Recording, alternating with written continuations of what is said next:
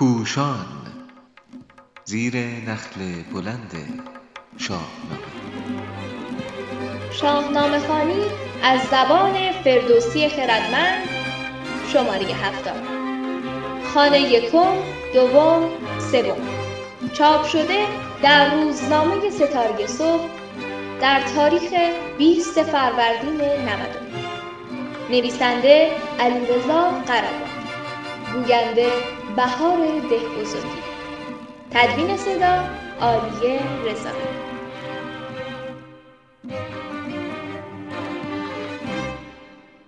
زمانی که کاووس و بخش بزرگی از ایرانیان در جنگ با دیو سپید نابینا شدند و خبر به زال رسید رستم راه کوتاهتر و دشوارتر را در پیش گرفت. تا به گفته خود هر آن کس که زنده است از ایرانیان بیارم ببندم کمر بر میان. نه ارژنگ مانم نه دیو سپید. نه سنجه نه کولاد قندی نه بید. از همین جا هفت خان آغاز می شود. گرچه منظور از این ترکیب نه به معنای سفره بلکه خانه و مرحله است.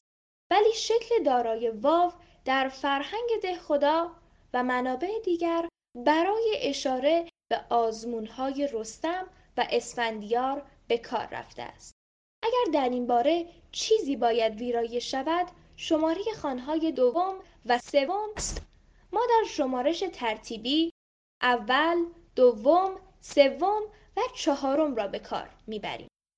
اول یک واژه عربی است که هم خانواده هایی مانند اولا به معنای برتر، اولویت و اوایل دارد.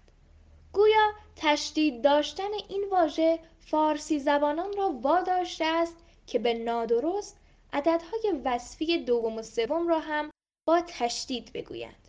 شاید اگر از آغاز یکم را به جای اول به کار می بردیم در مورد دومین روز یا روز سوم هم مانند هموطنان خرد خود این واژه ها را به درستی بدون تشدید می گفتیم.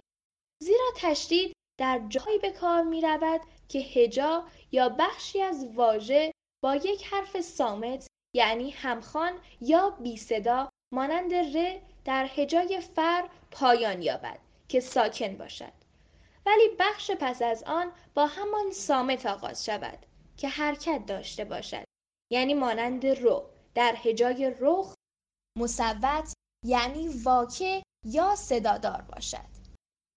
زمانی که این دو هجا پشت سر هم بیایند یک حرف را نمی نویسیم و به جای آن مانند فرخ تشدید می‌گذاریم ولی پایان دو و سه سامت نیست عددهای ترتیبی یا وصفی با افسودن بم یا ممین ساخته می شوند. ولی چون گفتن دوم دشوار است دوم یا گاهی دویم می گوییم که شکل نخست بهتر است.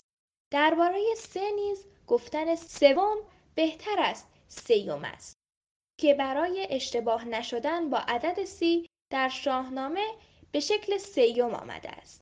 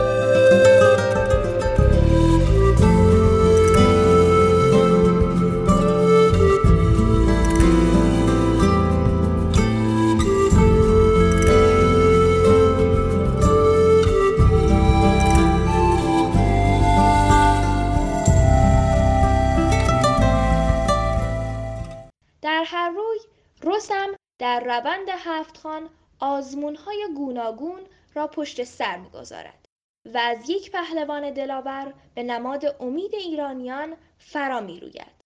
نمی‌خواهیم هفت خان را به چیزی چون هفت مرحله سیر و سلوک مانند کنیم.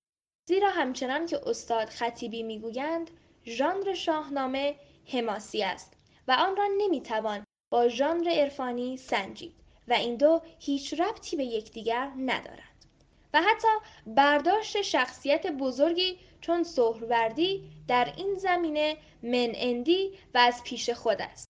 گرچه دکتر کزازی بزرگوار در چهارده صفحه از جلد دوم نامه باستان به یافتن باستاب هفت خان پهلوانان در هفت شهر عشق یا هفت وادی طریقت پرداختند و دیگرانی نیز داستان دیو سپید را با آتشفشان دماوند پیوند زدند ولی ما به دنبال شاهنامه خانی از زبان فردوسی خردمند هستیم و به یافته های دیگری می‌پردازیم.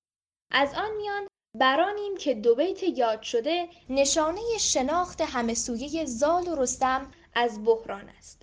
یعنی نخستین کار در چارجویی یک بحران گردآوری اطلاعات درست است.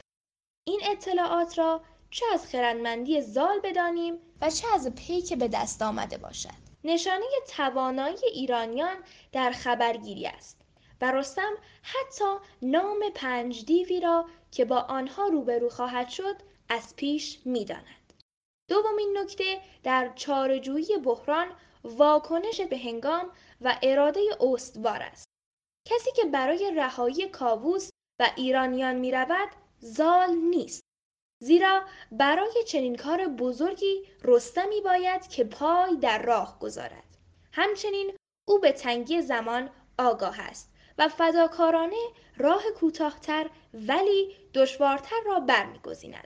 تا شمار ایرانیانی که زنده میمانند هرچه بیشتر باشد.